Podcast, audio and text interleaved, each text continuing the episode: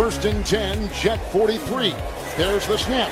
Sets and looks. Look out from the side. He's grabbed, spun, and sacked down. Brought down on the play by Leonard Floyd. Oh, he came rocketing through. He sacks Rodgers.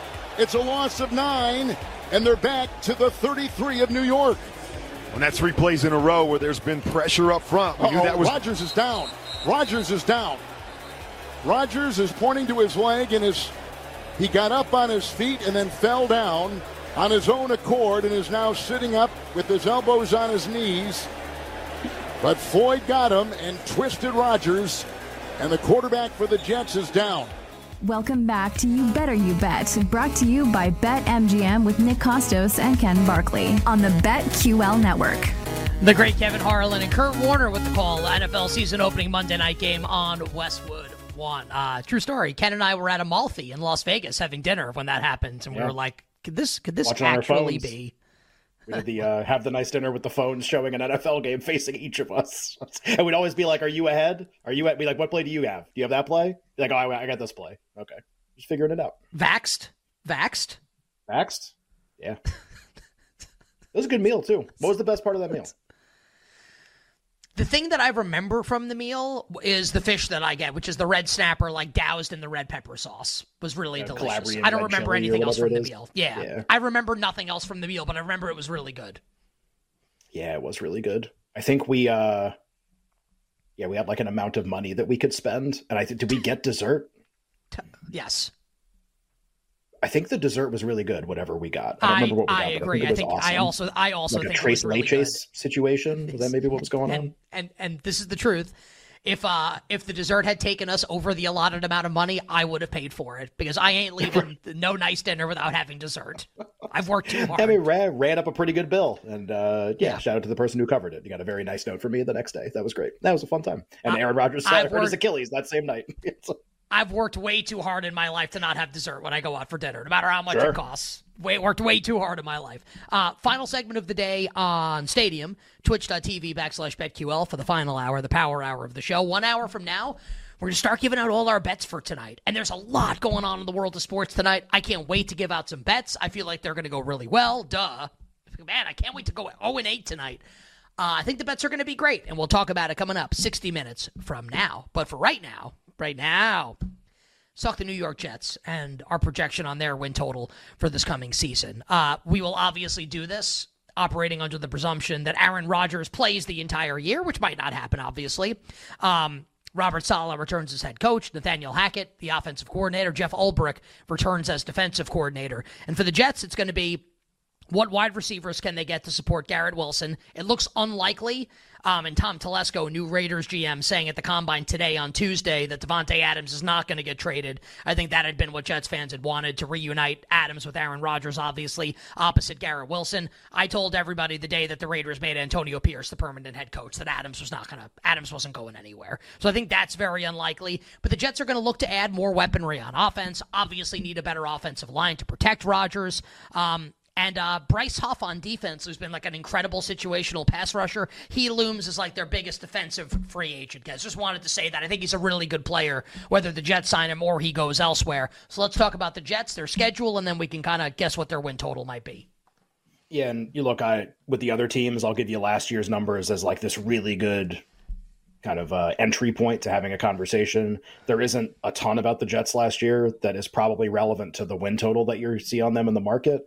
Um, they they won seven games last year, and they played like a 5.8 win team, uh, mostly because their offense was dead last in the NFL in most things. Dead last. They were dead last in offensive DVOA. They were dead last in a couple other statistics too. Uh, you know, yards per attempt. Nope. Like everything, everything's bad. So uh, you know, Rodgers. If you're like, oh well, you know, winning the Super Bowl is about having a really good one side of the ball and then figuring out how to fix the other side. Well, the Jets were third in DVOA on defense, and a lot of that will come back, and the coach will come back, and the coordinator will come back. And uh, well, how do they fix the offense? Well, he could not tear his Achilles like five seconds into the season would be probably a good way to uh, to fix the offense. So look, we've never. Uh, there's never been a team that's been dead last in DVOA or dead last or close to dead last in a bunch of these offensive metrics. There's never been a team that's done that and then won the Super Bowl the next year. But as much of a fan of history as I am, we can also understand how this is a pretty unique situation where it's like a, a Hall of Fame quarterback who was supposed to be the starter and gets hurt. Right, like if he played five games, the numbers wouldn't be dead last; they'd be like twenty seventh or like 23rd or whatever. It's just literally it happened in the first game on like the first series. So it's a, a, unique situation. And so you're mindful of history. You also kind of understand some of the ways in which this situation might be just a little bit different. I'm not saying the Jets are going to win the Super Bowl, just that, you know, I think they deserve like a tiny amount of attention just as a team that had one of the best defenses and is essentially fixing their offense like the way they tried to do it last year by getting Aaron Rodgers. Um, schedule wise, same thing with the other AFC's teams AFC South, NFC West uh, the Jets, uh, divi- like where they finished in their division, their cross matches are the Broncos and the Steelers, which depending on who Pittsburgh's quarterback is, is like not a bad draw versus what the other two and teams Den- we've done so Denver's far. Denver's quarterback yet. too. Right, exactly. So like two teams where yeah, those can be tough games, but you're not as locked into man. These are gonna like Buffalo draws Baltimore and Kansas City. Miami draws Cleveland and Vegas. And Vegas, like I think we have some questions about the Jets draw Pittsburgh and Denver. And the and here's three teams that what, what do the, all these three teams have in common? We talked about a lot of them today. The Jets, bo- uh, I keep saying their bonus opponent, their 17th game, uh, the game that's like unique to them and the team they're playing in the opposite conference. They draw the Vikings, which is really funny because it's another team where it's like, who's their quarterback going to be next year? Is it Cousins or is it somebody else? So again, the trio of games unique to the Jets schedule and no one else's Steelers, Broncos, Vikings. At a minimum, you would call it manageable. We don't know how good those teams are going to be, but we know they're probably not three of the best teams in the league. So I, I think that's interesting from a schedule standpoint. I think it definitely is. You better you bet with Nick and Ken talking the New York Jets projected win total for next season. So defense is really good. I, I think Saleh stinks, but the defense is good. He's a good defensive coach, and now you have Rodgers back. And it's not Zach Wilson, and it's not Tim Boyle, and it's not Trevor Siemian. So, assuming it's Rodgers for the whole season, I, I think the Jets need to be just like a little lower, right, than the other teams. So if we project Buffalo around 11 or whatever, 10 and a half, and Miami 10 and a half juiced over, then do the Jets need to be like 10 juiced under if Miami's 10 juiced over? Or because I think if it's nine and a half, I think I'm I'm betting over on the Jets. I guess the quite quite the, the inner monologue is, do you trust Rodgers to stay healthy? But if you do, I don't know, man. I, I don't see how they're not winning at least 10 games. What do, what do you think about the Jets? Yeah, the number I wrote down was nine and a half juiced over as like my first thought for them. And uh, but like let's play it out. Okay, the defense was third in DVOA last year. Where do you think about range wise they'll finish this year? I, I think they would be at a minimum a top 10 unit again and, and maybe a top five unit like they were this past year. I think they have a chance to be Agreed. like that uh, based on what's coming back. Okay, so if we're like locking in that side of it, uh, the offense was dead last, 32nd. Like, even it doesn't, this is my point, like, it doesn't even have to be that good for this to just start getting pretty pretty high up. Like if they're 15th, they're basically the inverse of the Miami Dolphins who won 11 games. Like that's like that's that's what they are at that point. Um, so I, I think like nine and a half over only because like we haven't seen it yet. Like there can and there isn't a lot like the same hype that there was last year because they were so bad, which is unfair, but like that's what it is. Nine and a half over or ten it's like one of those two numbers, I think. Maybe like these three teams. So you think about the AFC's teams. Buffalo will have like the highest number, even if it's just juice on 10 and a half. Miami will have the second highest. The Jets will have the third highest, but they'll all be extremely close. What does that mean? Is it 10 and a half? Is it like 10 and a half, 10 and a half, 10? 11, 10 and a half, 10, with the Bills being 11? Like 10 and a half, 10, 9 and a half? Is I think we nailed it honestly, like you've asked me this question a couple times. Like if we're, I, I, I think we're right. We're right. Well, wait. So in the Jets, we're right that it's nine and a half over, or it's ten. No, I think it's I think it's ten and a half, ten, nine and a half, juiced over. I, like the way that we've, I think that, that we're correct. And if, so if we're nine wrong, and a half juiced over, I think it's yeah. ten. I think if we're wrong, it's ten. And the Bills are ten and a half, and the Dolphins are like ten over, and the Jets are ten even juice each way, like same juice each way. Something or like nine that. and a half over. Yeah, correct. But if it's nine and a half over, you you said you like the over. You would think about betting the over on nine and a half. Yes. Yeah, me too. Uh, honestly, part of what's going to decide this, part of it'll just be do we change our minds, subjective stuff, but part of it'll be uh, objective. Who are the starting quarterbacks for the three games that they share with no one? who's the Steelers starting quarterback, who's the Broncos starting quarterback, who's the Vikings starting quarterback. If it's the, if it's the glass half full for the Jets, it's like Kenny Pickett, Jarrett Stidham, and Jaren Hall.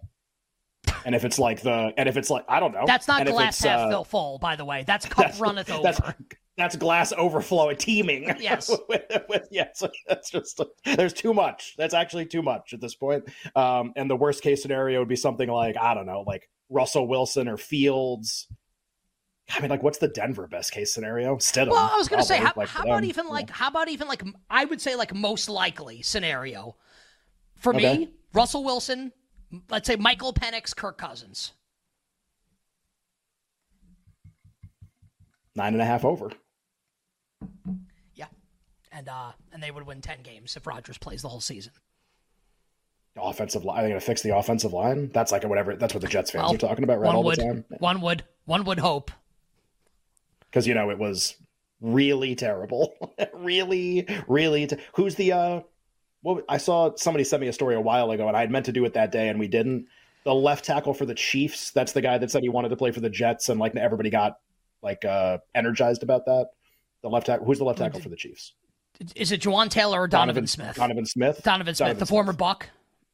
Yeah, well, and he's like, I think he's from New Jersey or something. So he's like, I, and he literally said like, I want to go play for the Jets or something. So all the I mean, Jets fans got really mean, excited. Yeah. He and, and the funny thing about that is like he he he's not Walter Jones. Right. Well, that's like, what that's what the counter to that. Like, do people know that he's like not that good?